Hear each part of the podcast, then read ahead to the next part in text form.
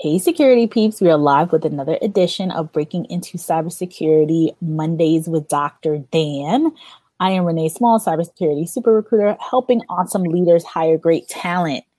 Dan, you want to introduce yourself? Yes, Dr. Dan Schaefer, Peak Performance Strategies. Uh, I'm a uh, business and sports psychology psychologist, and what I do is I help people get a competitive edge very, very quickly, uh, pretty much by selling them mistakes.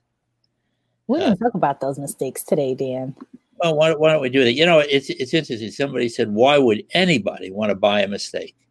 Don't we learn by our own?" And I would say, absolutely, you learn by your own mistakes, but it's a lot cheaper to learn by somebody else's. Right, right. So today, after goodness, it's almost the end of the year. One more Monday, and we're at the end of 2020. It's nuts. Dan, you've been on with us for months now, right. uh, chatting with us every week, giving us insight, um, sharing your your uh, expertise, and just answering questions about things that we're dealing with that's that doesn't have to do the, the, you know the psychological aspect the things that are not technical all of the non-technical things going on and so we're going to kick off today and the question is and I, I know you ask this to people all the time all of your clients what do you need to have happen right now and i know there's an emphasis on you and there's an emphasis on right now so right.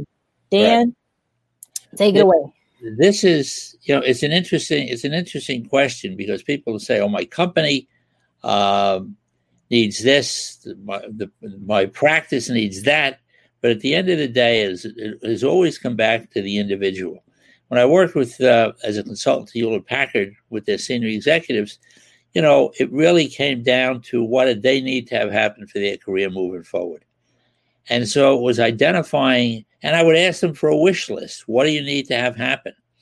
Uh, and so some people would say, I need to increase my concentration.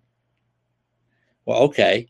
What what gets in the way of your concentration? Well, I get distracted. What distracts you? Uh, and they notice that uh, predominantly what distracts them is the way they talk to themselves.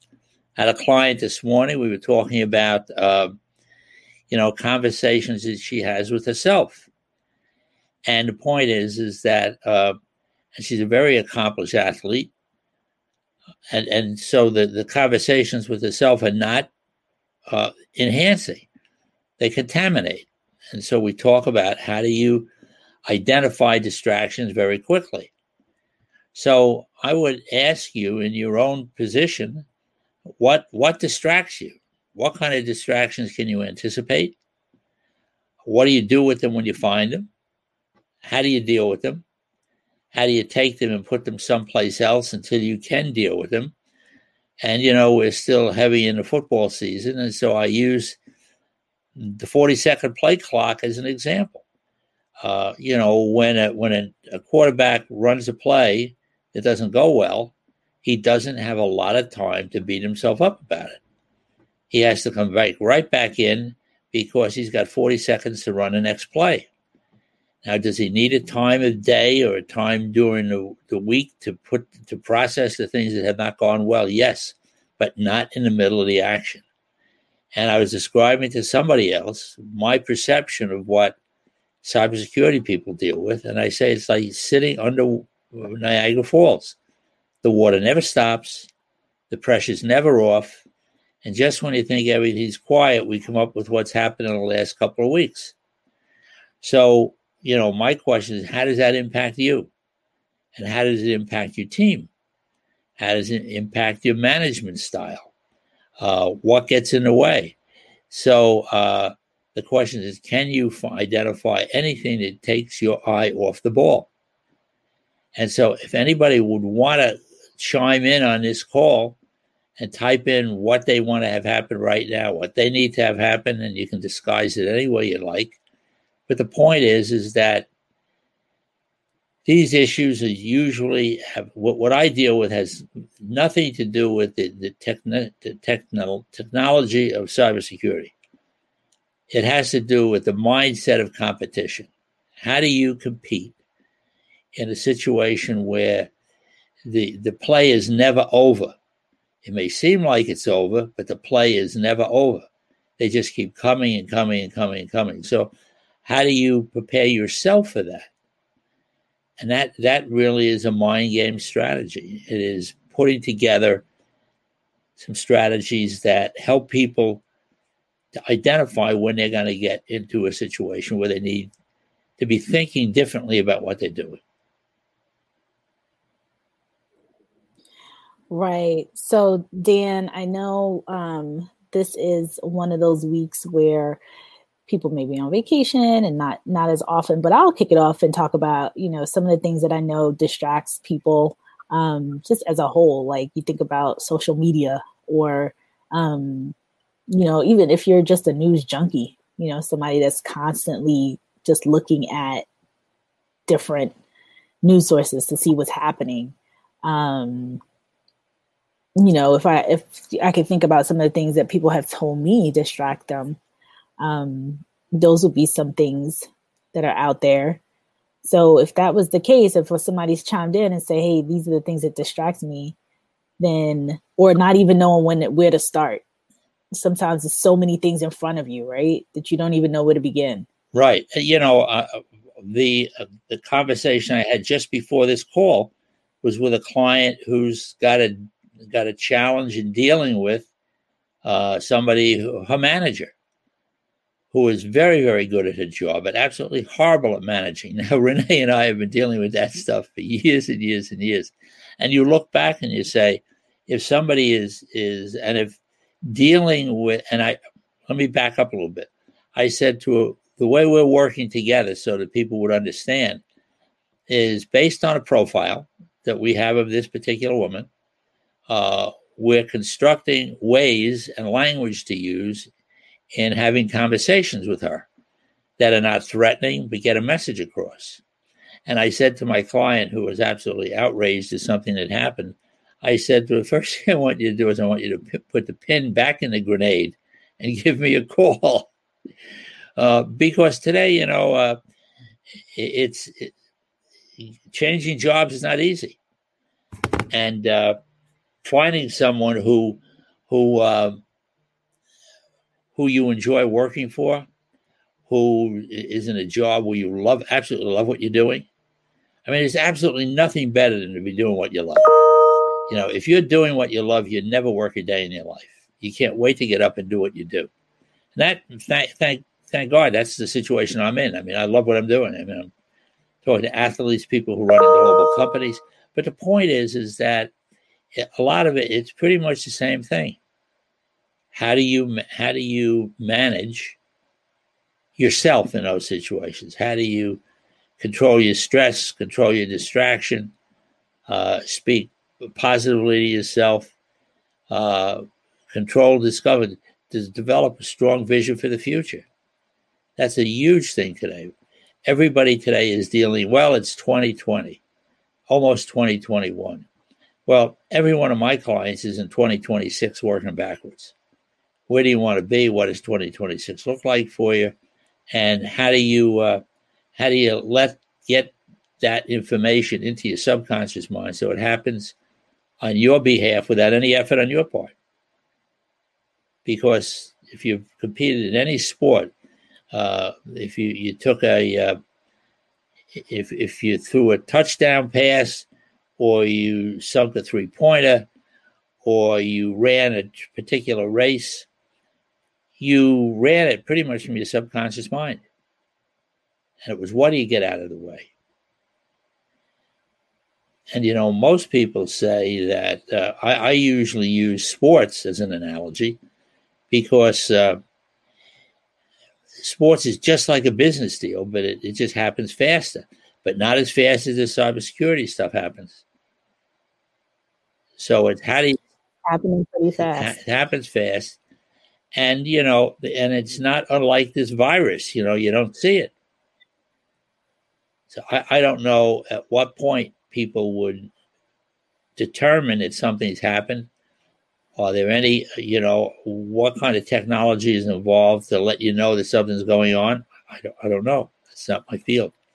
But I think that uh, the mental part of it is. Mm-hmm.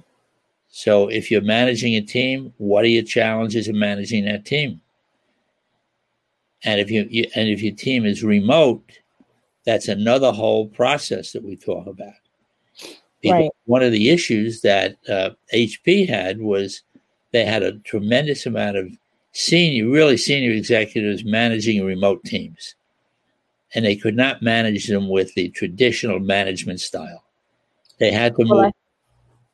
I, think after this year, like almost everybody in this field is remote. Right. So getting them to to the point of um, excellence in terms of remote management is a necessity at this point. It is, but you know, like anything else, stuff that worked before just doesn't seem to work today. Uh, what we did with HP was we moved them from a management culture into a coaching culture and uh, that that is a trickle down effect. Once you start coaching people and not managing them, it takes a tremendous amount of pressure off the manager and puts it onto the uh, the associate. So, um, and and the way the difference is, is that if I came to work for Renee, and Renee would say, "Well, here are some tasks I want you to perform," and she would evaluate me at the end of six months or a year and, and give me a yearly evaluation. Uh, but if she had 10 of me and she wasn't close by and she couldn't observe my behavior or monitor my behavior or my productivity, uh, there's a part of her that's going, oh my God, is Dan really doing what he's supposed to be doing here? When you go to the coaching culture, that's different. That doesn't even exist she would say to me, Dan, here's a process. Here's something I'd like you to handle. Go back and tell me how you're going to handle this. Let's meet tomorrow and give me your plan. So I would come in and describe my plan to her. And she would know instantly if I was on the right track based on her experience versus mine. The second phase of it is you say, okay, we have a timetable. So are you going to be able to handle this and get this done by January 15th?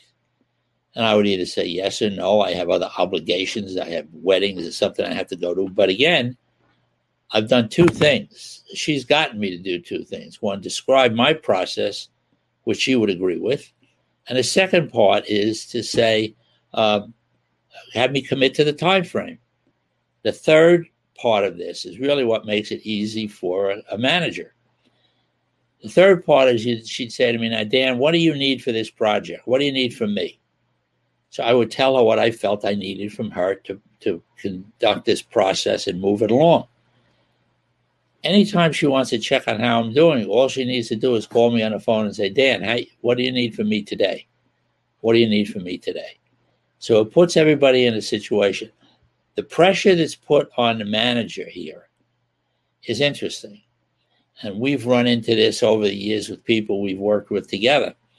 Um, to the coaching culture to work really effectively, uh, you need to know what you do well. The coach needs to do know what he does well. A lot of people do stuff automatically without knowing what they do well. And so, you know, it's impossible to teach something to someone that you don't know that you know. So how do you do that? So I just got off a phone with somebody this, earlier this morning, and we were talking about competency models. Uh, I have a competency model that HP has used for senior executives globally. It's 35 items on the competency model. So if you're looking at hiring somebody, bringing somebody in for a position, do you have a competency model, or does your company have a competency model? And we use that to let the people who we were coaching to measure their performance. Take a look at the competency model. Tell me two or three or four things on here that you need help with. And I'll help you with them. So it goes back to our question what do you need to have happen right now? Right, Dan. And so one of the things you talked about before jumping into this part is the 2026, 20, you know, five years out looking backwards and that your clients are in 2025. And I remember when I first met you and you said that to me, I don't know, it was 15 years years ago. I was thinking like, was it 2005, 10, something like that? Anyway, years ago, and you and I I blinked like I wondered, what are you talking about? You know, like that your clients are in, you know, five years, whatever it was, it was five years um ahead.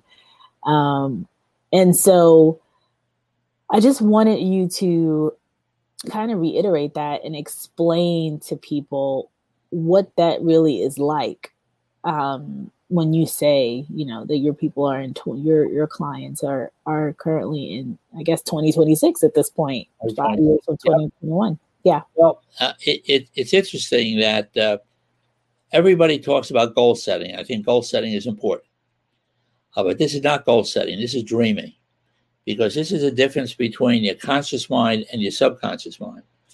Um, and so your subconscious mind, one of the things it does, it must act out every thought, image, or idea you put into it. And so if you say, in 2026, I want to be have my own company, I want to be doing this, whatever the dynamics are, and it makes no difference. It's the same with a kid in sports or with a professional athlete. Where do you want to be? And once you say, here is where I want to be, then your subconscious mind says, okay, I'll go in that direction and move in that direction. And I'll give you ideas that you're going to need to make that happen.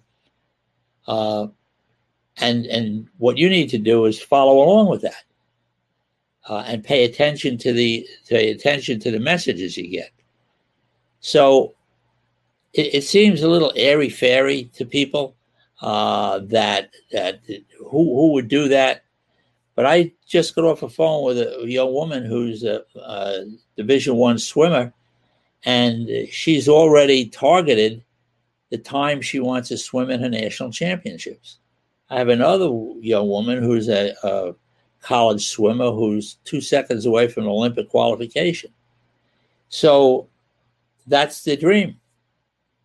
What happens is it's interesting we look backwards from 2026 for anything you could possibly do to foul that up. So I come back to all the experience I have in a variety of businesses and athletes and sports, and I'll say, here are the mistakes I've seen my clients make before they became my client and what it cost them in money, emotion, or reputation. Those are the motivating factors.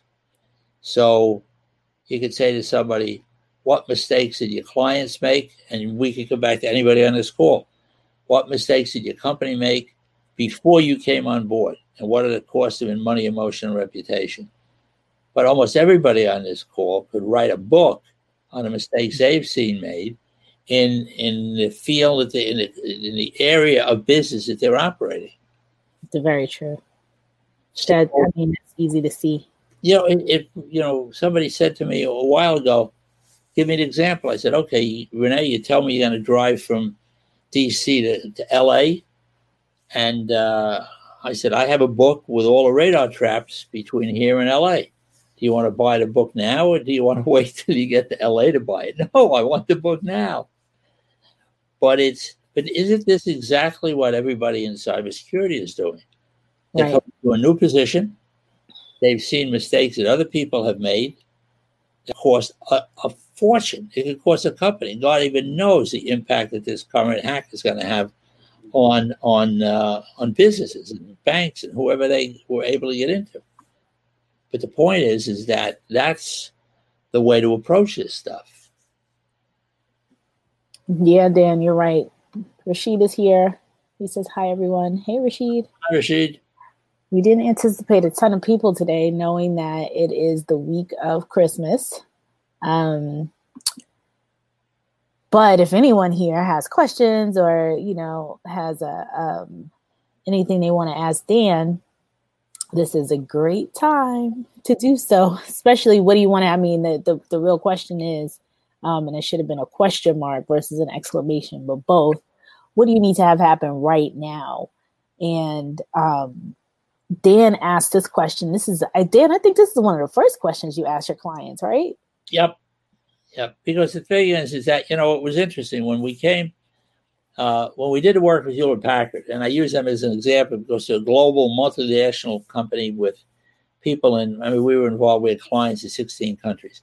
So when you come back to that, all the all the ethnic parts of it, the, the social structures within companies in countries, the political philosophies, all of that went aside because what HP wanted was for these people to have a development plan.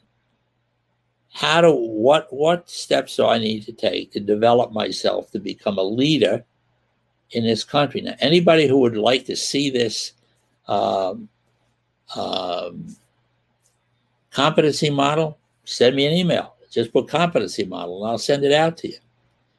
Uh, the the point is is that it's the way they needed to approach what was going on. And how do you do that?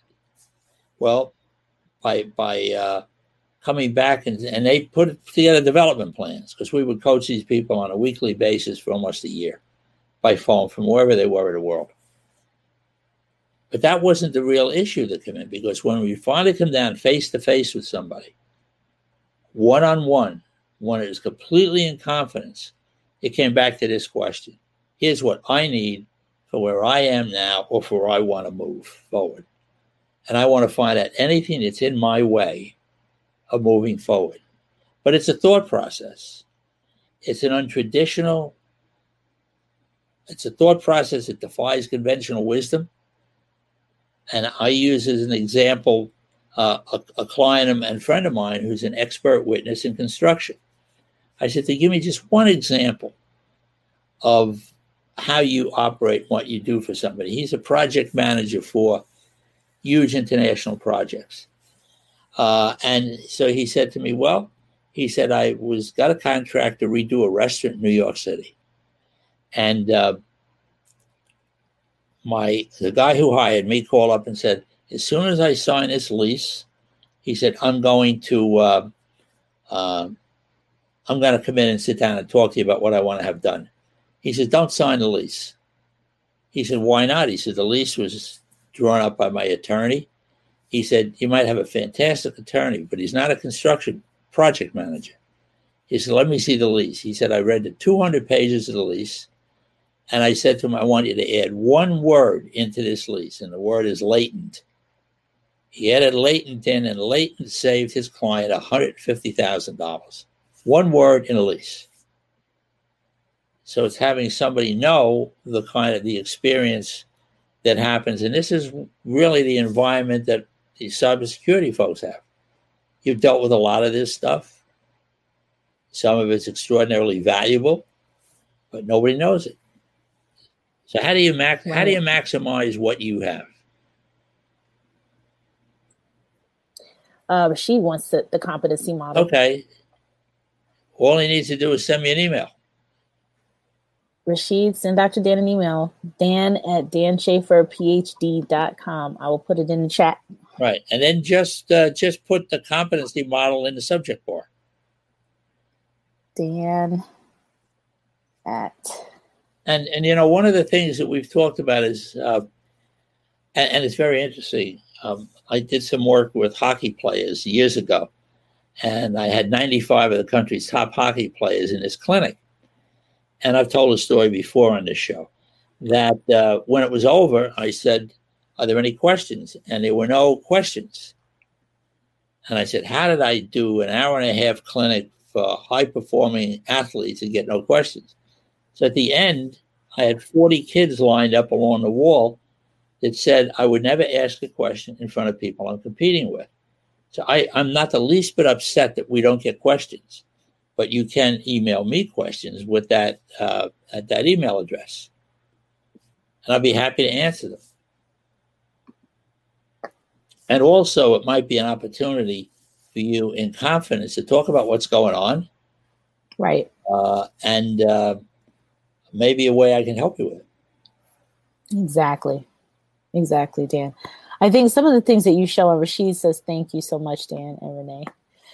You're welcome. Some of the things that you've been dealing with for all these years, um, I just think it's so eye opening. Um, and unless someone's spoken to you or someone like you, and I don't think there's anybody out there like you, Dan. Thank you. I, I, not, not as crazy, that's for sure. I don't think there's anybody out there like you, but unless they, until they talk to you, and and like you said, in confidence sometimes, and just ask questions and and hear about you know your strategies and the way you work. It's just it it to your point, it defines conventional wisdom. Like it doesn't seem to align with everything else that's going on, and it totally works, and it totally um it's just such a mindset shift. And it surprises me. Uh, I, am constantly surprised by people. I mean, I I was in Geneva with a client who ran Hewlett Packard for Ireland, and we were there for three days, uh, and uh, with about 15 other participants from Hewlett Packard. And he came to me toward the end and he said, You know, somebody tells me you work with golfers. I said, I do. He said, Well, I'm going into this tournament. I'm going to be playing with two club champions and myself. Uh, I don't want to be embarrassed. I don't want to feel like I've been going to be. I feel like I'm going to be beaten in the way I talk to myself and all. So I said, just listen to the way you talk to yourself. He said, "Oh, that's that's BS." He said, "I don't I don't do that." So when I talked to him the following week, he said, "Let me tell you what happened." He said, "I was on my way to a multi-million dollar negotiation for my company, and uh, on the way, I heard the same conversation I was having with myself about playing with these two championships that I was going to get beaten by these guys in this negotiation. And I realized how how much alike the two situations were. he said, "So now I really need some help in changing the way I talk to myself." And that's what we do. See, the question is always, you know, it's like pe- people always have a choice, Renee they they're either going to work with you or they're going to find somebody else. Where are they going to find somebody else? You know, I, I, say, are they going to go to yellow pages? No. So the, does anybody does everybody know what the yellow pages are? it's like if I talk about Rolodexes, they say, "How old are you?" What is what is that? but but but the point really is is that I, I tell people, you know, uh, call me. I'll use the example Renee likes me to use. They say, When should I call you? I said, It's simple. You imagine a big fan packed with wet manure and a plug, a guy with a plug by an outlet. You call me before he puts the plug in the wall. But the point is, is that any different than what you guys deal with? No, it's the same stuff. And so it's the same philosophy. Yep. It's exactly the same. But Dan, we're coming up on um, 28 minutes. Uh, oh, Dane is laughing at the fact that when you said the yellow pages, he said that's like saying I'm going back to back it up on a floppy disk. Just you know, Dan, I could easily say that, you know. the yellow pages in a Rolodex, that's too funny. But you know, it's interesting. I've said to people in business today, I said, you know, guys who are running companies, I said, let's go back to your Rolodex because there are relationships and business. There's a lot of business sitting in a Rolodex that doesn't come up on on a computer screen. I really truly wonder if people know what Rolodex is, especially anybody that's like early 20s. anyway, Dan. Or go Google, Google Rolodex and see what comes up. So it is going on. We're at the 29 minute mark. Um, can you give these folks something to take away with for them for this week? We're on, we got one more week in 2020. What a year. Dan, give these give right. the, the audience something for the sure. week. Why don't, why don't we do this? Just everybody just put your thumb and index finger together like this. And imagine that your thumb and index finger are a dimmer switch and you just increase the pressure on your thumb. And you'll be surprised to notice that the more pressure you increase on your thumb, more you start to relax across your neck and across the back of your shoulders. Now, done with some hypnotic strategies and suggestions, this works a lot better. But uh, I've had people say to me, This has worked for me. The last time you showed me this was 15 years ago, And now it still works because it's in your subconscious mind and it's something you want to have happen. Awesome. So it's not what does it cost to talk to somebody like Renee and myself. The question is, what does it cost not to talk to us? You have no idea. Right. Awesome, Dan. So we will see you again next week, right? Right. Absolutely. Yep. Same time, 11 ish, Monday, the 28th, right. final Monday of 2020. And we will uh, come with some some cool topics for next week. Okay, great. So we'll talk to everybody soon. All right. Thanks so much, Dan. Have a good holiday. Okay. Bye.